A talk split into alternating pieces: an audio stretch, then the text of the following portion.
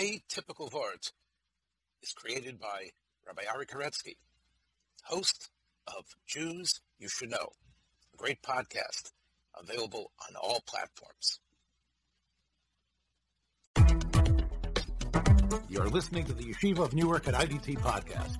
I'm your host and curator, Rabbi Abram Kibalevich, and I hope you enjoy this episode. Most people dread a visit from their boss. In my case, however, I treasure it. Working for Meor, I am blessed with a boss, Rabbi Gershenfeld, who is simultaneously a mentor and great Torah teacher. And while his visits are rare, he lives in Israel and reserves most travel for vital fundraising campaigns. They offer us a chance to learn from and expose students to him. In a late night post Maimonides class delivered to a handful of outstanding students this week, Rabbi Gershenfeld conveyed a lesson that cuts to the heart of our Meor mission.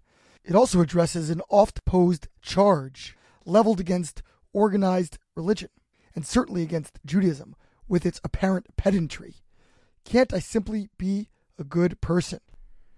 After numerous delays and false starts, Yaakov finally prepares to depart the house of Lavan, his duplicitous father in law. The third and second to last verses of our Parsha read Lavan rose early in the morning, kissed his sons and daughters, and blessed them. Then Lavan returned to his place. Yaakov walked to his path, and angels of God came to him. The incisively wise Kotzker Rebbe contrasts the behavior of these two opposing figures. Lavan, he explains, arose early because he wished to avoid seeing Yaakov. He had grown so weary of Yaakov's presence, a perpetual voice of conscience, and no longer could tolerate being around him.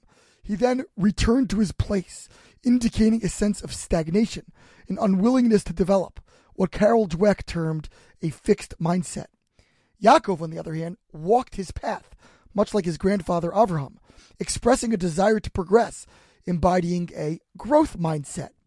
The Kotzker connects this disparity to an interesting distinction raised in the Talmud regarding how we should bid farewell to people under different circumstances. The Hebrew word shalom, of course, means hello, goodbye, and peace, but is also related to shalem, complete.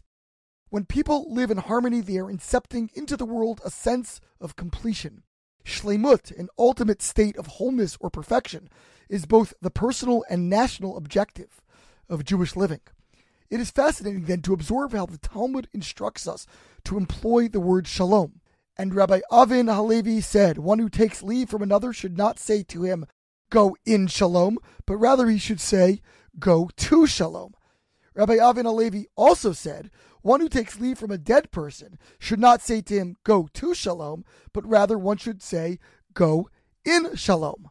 If our life's aspiration is achieving this shlemut, then we see our living friends off with a blessing that they continue to pursue this trait. They should journey to or towards shalom. But when a person has already passed on, they can no longer accrue merit through their own deeds, and thus they have arrived at their final station. To them, we say, go in peace, as in, enjoy whatever measure of shlemut you have already acquired. My colleague Rabbi Zalman pointed out to me a phenomenal observation about Lavan's behavior.